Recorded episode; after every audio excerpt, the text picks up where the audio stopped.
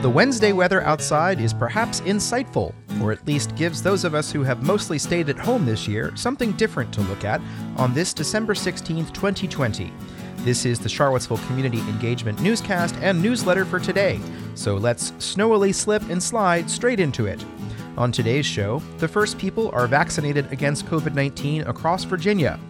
Albemarle Planning Commission recommends approval of a housing project for those with low incomes and the homeless. And the president of the Free Enterprise Forum ends the year with a carol. Today's Patreon fueled shout out is for the Local Energy Alliance program. They are your local energy nonprofit, and they want to help you lower your energy bills, make your home more comfortable, and save energy. You can schedule your home energy checkup to get started. It's now only $45 for City of Charlottesville and Albemarle County residents. You'll receive energy saving products and expert advice customized to your needs. Sign up today.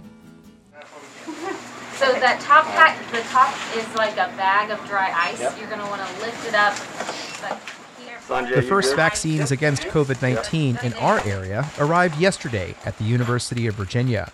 The first person to be given the shot from Pfizer was Dr. Ebony J. Hilton. Well, my name is Dr. Ebony J. Hilton. I'm an associate professor of anesthesiology and critical care medicine here at um, University of Virginia.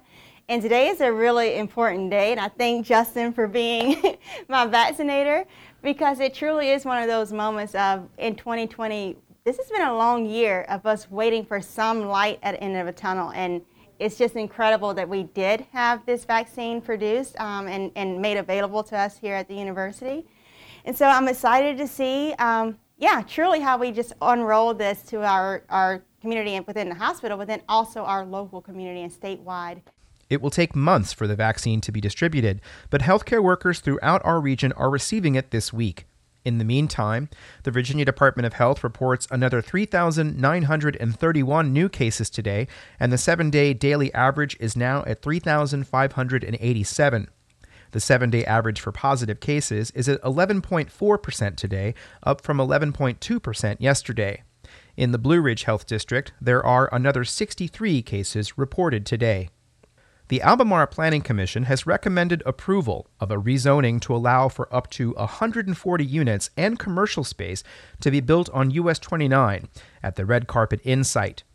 The proposal is from three nonprofits. Lori Schweller is an attorney with Williams Mullen. So the project proponents are the Virginia Supportive uh, Housing, Piedmont Housing Alliance, and the Thomas Jefferson Area Coalition for the Homeless. VSH intends to develop 80 units of permanent supportive housing, 50% or lower AMI, and PHA intends to develop 60 primarily one and two bedroom units of affordable housing at 30 to 80% AMI. The motel will be used as emergency housing for the homeless before development begins by the Thomas Jefferson Area Coalition for the Homeless. That agency's executive director spoke of the benefits of a similar project built by VSH that opened in the spring of 2012. Here's Anthony Haro. We've seen in our community when the crossings opened in downtown uh, Charlottesville, you can see in the two years following, chronic homelessness dropped by half the project would be built under the Neighborhood Model District zoning, and that requires a look at the Places 29 master plan. Megan Nedostup is the development process manager for Albemarle County. The master plan does not specify a maximum recommended density for the residential as a secondary use. And this proposed development would be between 22 and 38 units per acre. These units would be in two new four story buildings. One concern that came up at a community meeting was that residents might want to cross US 29 on foot to get to a grocery store and other services on the other side. Currently, there's no safe way to cross 29 for pedestrians, and staff requested that the applicant study the intersection of Route 29 and Branchlands Premier Circle, that light there, to evaluate whether a pedestrian crossing could be installed at that location. Transportation planner Kevin McDermott said one option would be to create a pedestrian island in the median, which would allow people to safely cross the 150 feet span in two cycles. Uh, there'd be some minor impacts to traffic on 29, uh, maybe up to a 10 second delay on north and southbound traffic. but uh, it's it's fairly minor. And if we could get a PED actuated signal in there, it would only that 10 second delay would only occur if a pedestrian actually pushed the button to cross. However, VDOT would have to approve this crossing, and it would cost at least a half a million dollars. Commissioner Karen Firehock used to have an office on Premier Circle. Um, I used to run across that road every week, several times a week. Um, and I stopped doing that after six months because I decided I wanted to live. Um, so I'm just saying that cars don't behave well. And uh, even with the light, we might have some red light runners there. Another issue staff had is whether the roadway for Premier Circle would remain private or if it would become part of the county's road network. That would increase the cost of the project and might affect the feasibility of providing low income housing. A representative from the group Piedmont Environmental Council said Premier Circle should be built to public standards. Chris Hawk is the PEC's land use field representative for Albemarle.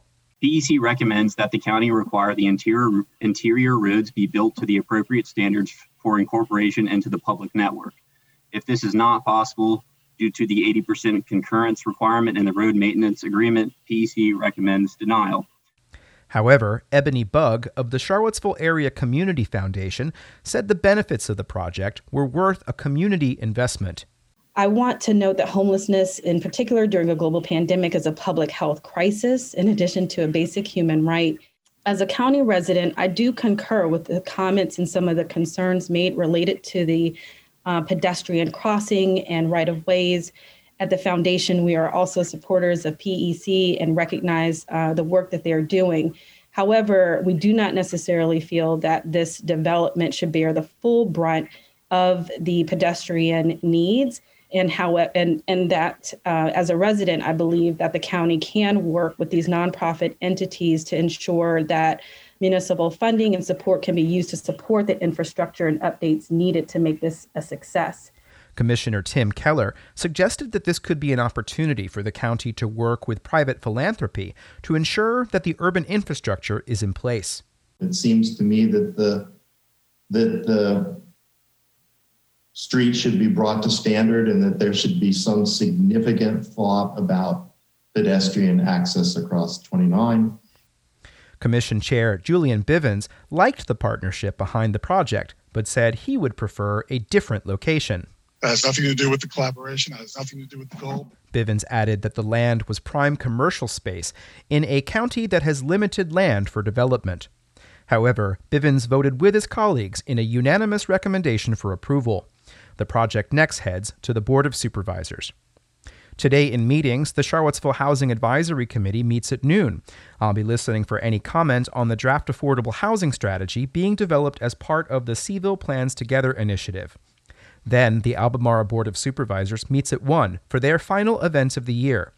On the agenda is a work session on the RIO 29 form based code, an update on COVID 19 from the Blue Ridge Health District, and then a pair of public hearings in the evening.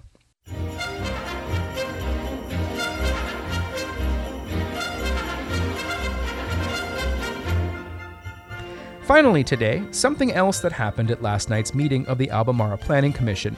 It was their last meeting of the year, and despite the pandemic, a tradition continued. Here's Julian Bivins again. So we know what season this is, and we know what meeting this is. And I understand, having participated in three, that we have this tradition of being heralded by a particular individual. And so the chair is going to do something that the chair doesn't particularly do, doesn't do very often, and use his prerogative to invite Mr. Neil Williamson to share a word with us. Neil Williamson, I'm the president of the Free Enterprise Forum. And uh, as Chairman Bivins has mentioned, in uh, what has become quite the tradition, uh, we present the 2020 holiday poem, A Coronavirus Carol. 2020 has been an unprecedented year. With COVID 19, we have something to fear. Local government meetings were first socially distant, then canceled. Applications left waiting. The delay was understandable, but the fiscal impact was grating. But Albemarle County first, and later the others too, reinvented government operations, and knew what to do. With urgent persistence, staffs took some time to get ready, teaching appointed and electeds to keep the camera steady. Chairs learned how to run a virtual meeting.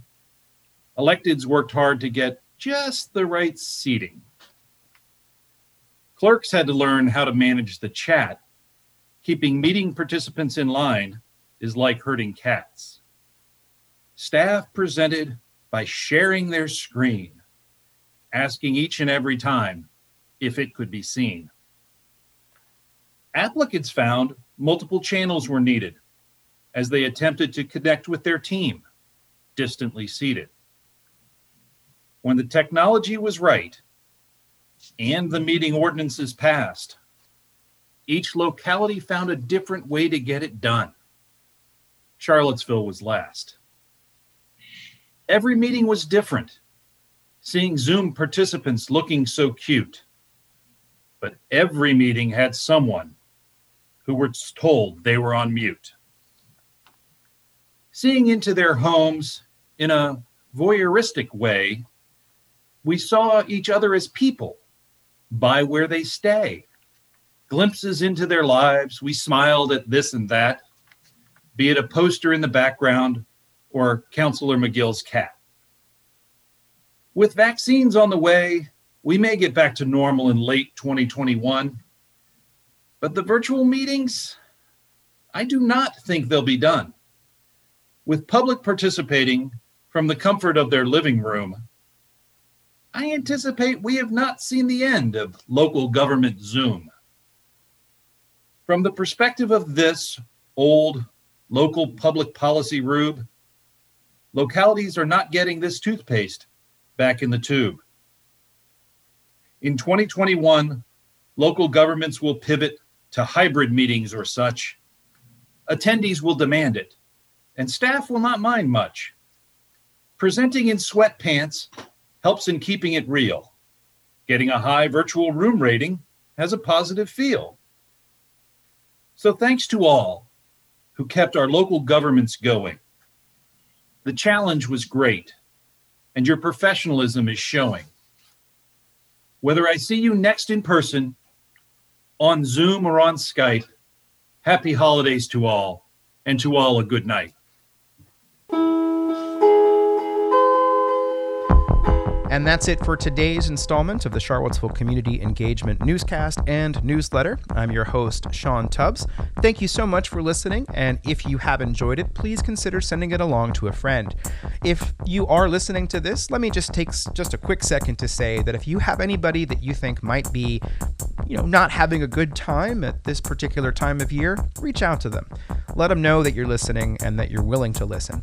Uh, we'll be back tomorrow with another installment, and thank you for listening. And in the meantime, stay safe.